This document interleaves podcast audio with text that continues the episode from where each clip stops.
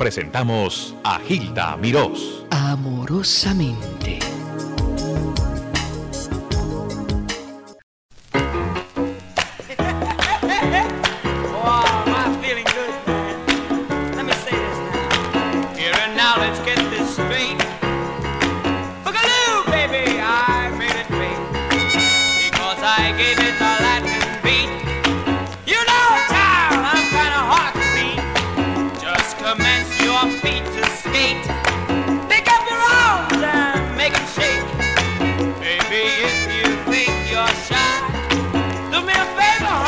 What's up?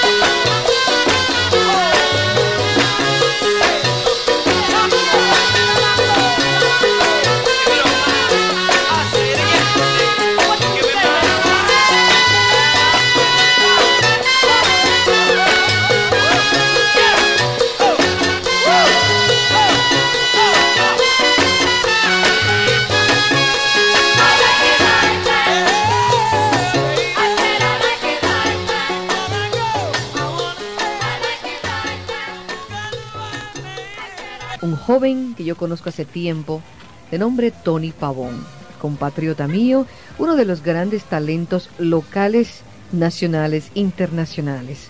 Músico, compositor, cantante, productor, director de su propia orquesta, Tony Pavón y La Protesta. Como músico, pues tocó con las orquestas de Bolívar Vidal, Randy Carlos, Latico All Stars, Pete Rodríguez con su Bugalú y La Protesta. Desde luego, como compositor, tiene pues Micaela. ¿Cuántos recuerdan Micaela? I like it like that. I like it like that. Fango, Bandera, Qué vida la vida, Capitán y Vacío, entre otras muchas inspiraciones. Como productor y director, ha grabado los siguientes discos con intérpretes con José Manuel Calderón, Joe Valle, Alma, José Miguel Clas, Frente a Frente, los hermanos López, Primitivos Santos, Poema, Mi Última Lágrima, Conjunto Candela, Felipe La Voz Rodríguez, Santiago Cerón y en fin, muchos, muchos más. Hace muchos años en el, en el Canal 41 yo hice un programa, Esto es lo nuestro, de música de salsa y música moderna. Y conocí a Tony Pavón, este gran muchacho que yo admiro tanto, Tony Pavón. Muchas gracias, Tony, por estar aquí. Ah, el placer es mío, Isla. Gracias a usted por invitarme. Tienes eh, un poco de dificultad con las cuerdas vocales, me dijiste. Un poquito fónico, ¿verdad? Pero que este, estamos haciendo lo mejor que se pueda con una medicina que me dieron ahí. Es un honor poder pasar esta oportunidad.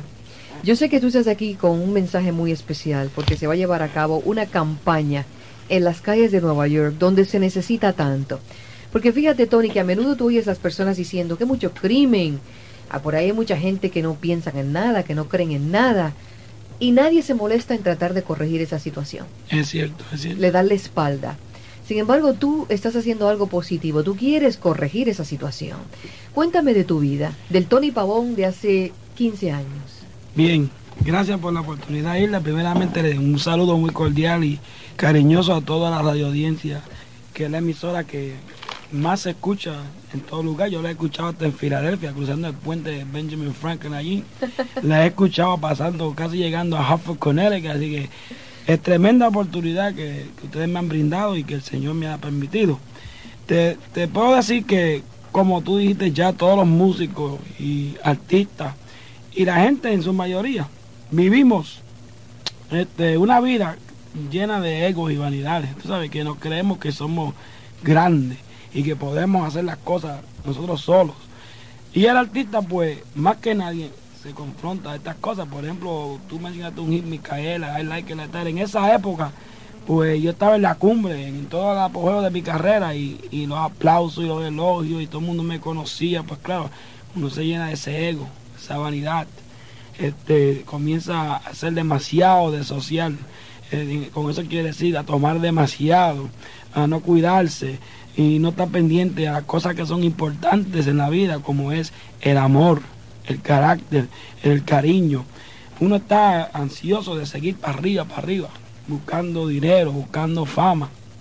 Y es una cosa natural que el hombre, hasta que no realiza quién es, hasta que no se da cuenta por qué vino al mundo y para dónde va, pues tiene un vacío. El último número que yo grabé, como tú lo mencionaste, se titulaba Vacío.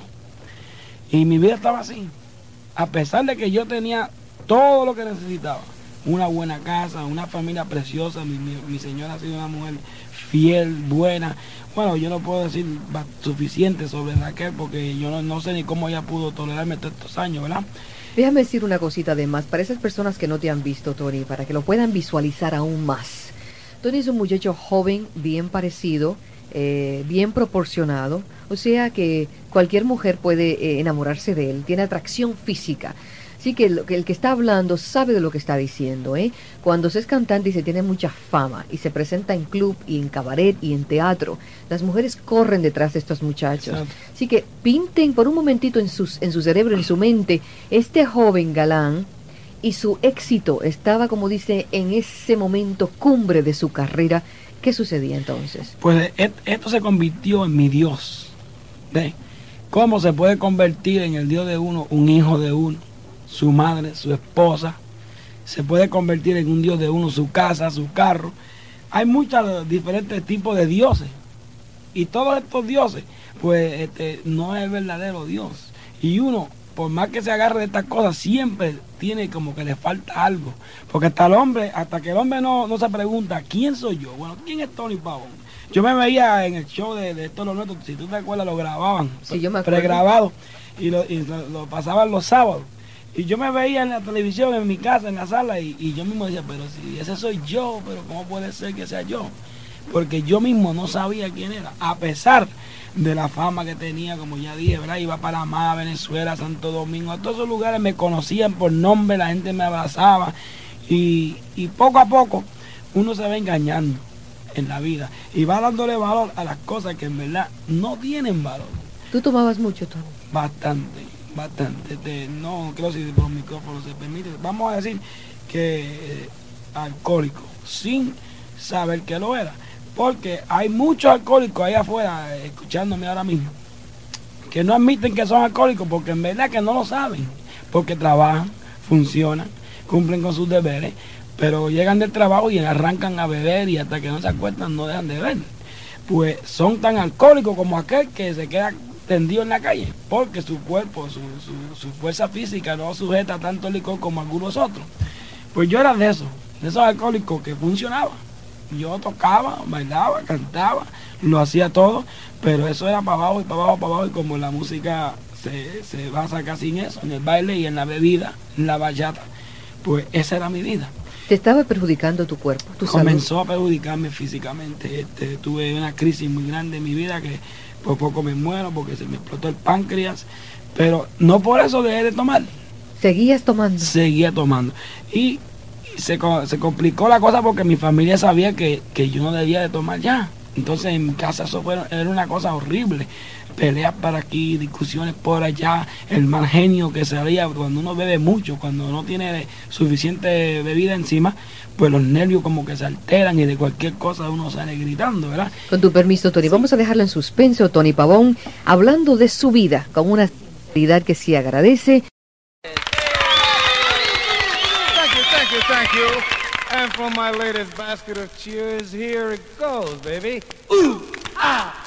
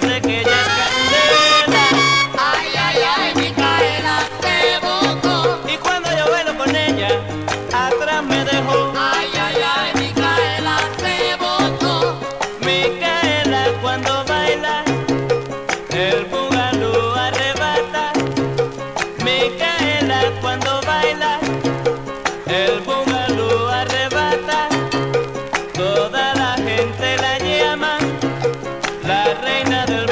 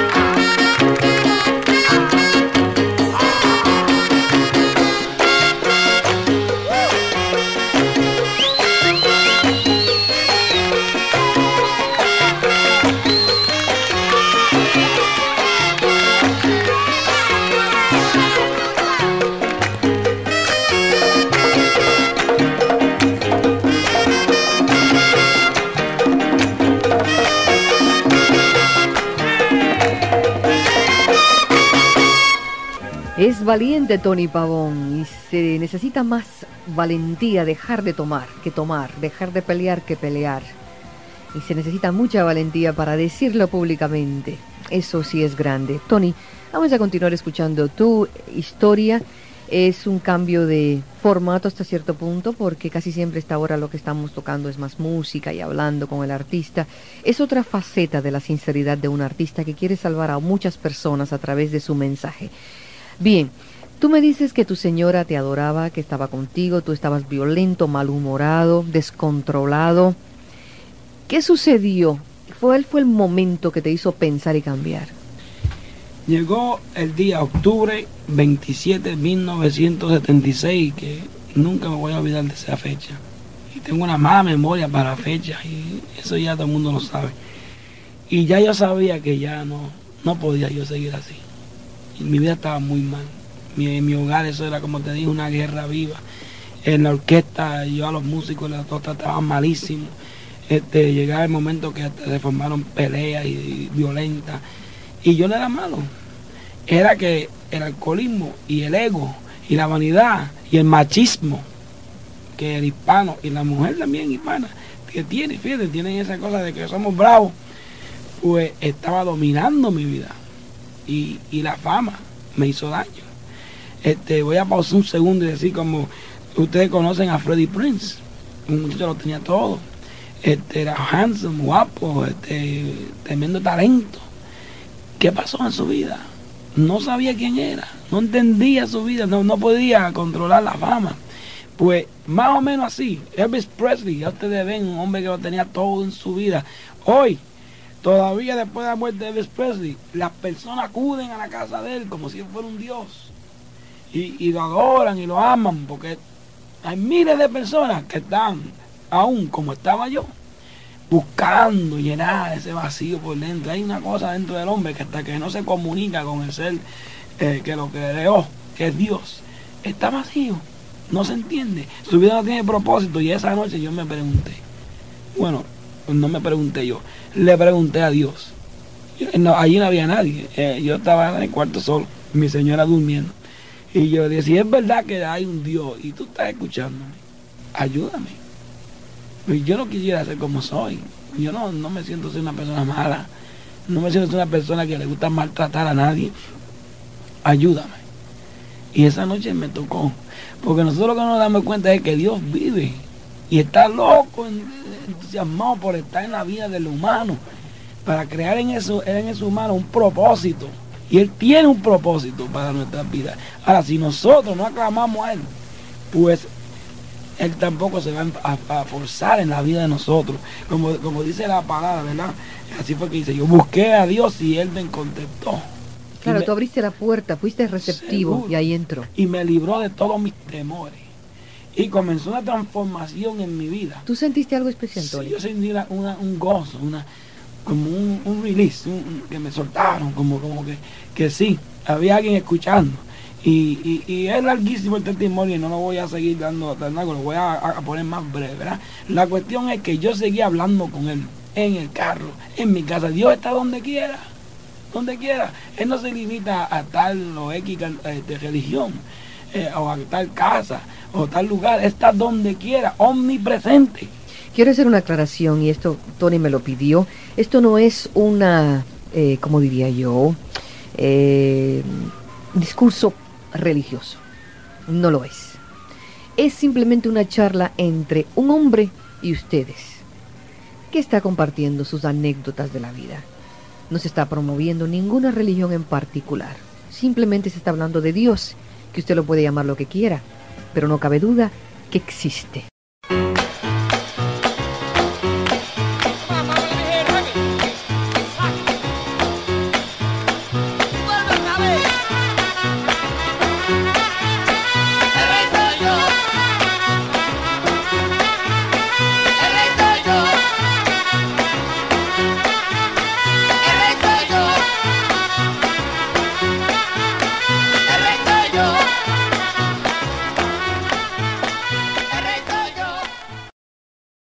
Les habló amorosamente Gilda Mirós.